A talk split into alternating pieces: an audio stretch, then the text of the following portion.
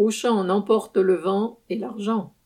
La SNCF vient de résilier le contrat qu'il a lié à Cetrus, une filiale immobilière du groupe Auchan, concernant la transformation de la gare du Nord en gigantesque centre commercial.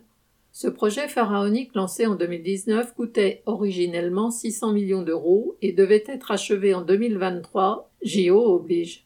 Mais avant même que le premier coup de pioche soit donné, son coût était déjà passé à plus de 1,5 milliard, entre guillemets, hors aléa de chantier, et la fin du chantier repoussée à 2026 au plus tôt.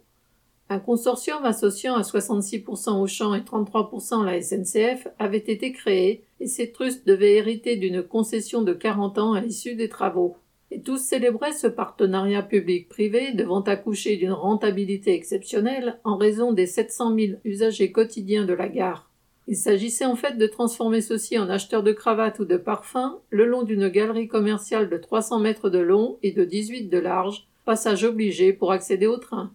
Aujourd'hui, avec la multiplication par trois des coûts et des délais, la SNCF a donc dénoncé la défaillance de son partenaire et sa, entre guillemets, déroute industrielle. Pour autant, 200 millions de frais de résiliation du contrat pourraient rester à la charge de l'entreprise publique. À défaut de faire correctement rouler les trains, la SNCF sait parfaitement se faire rouler. CB.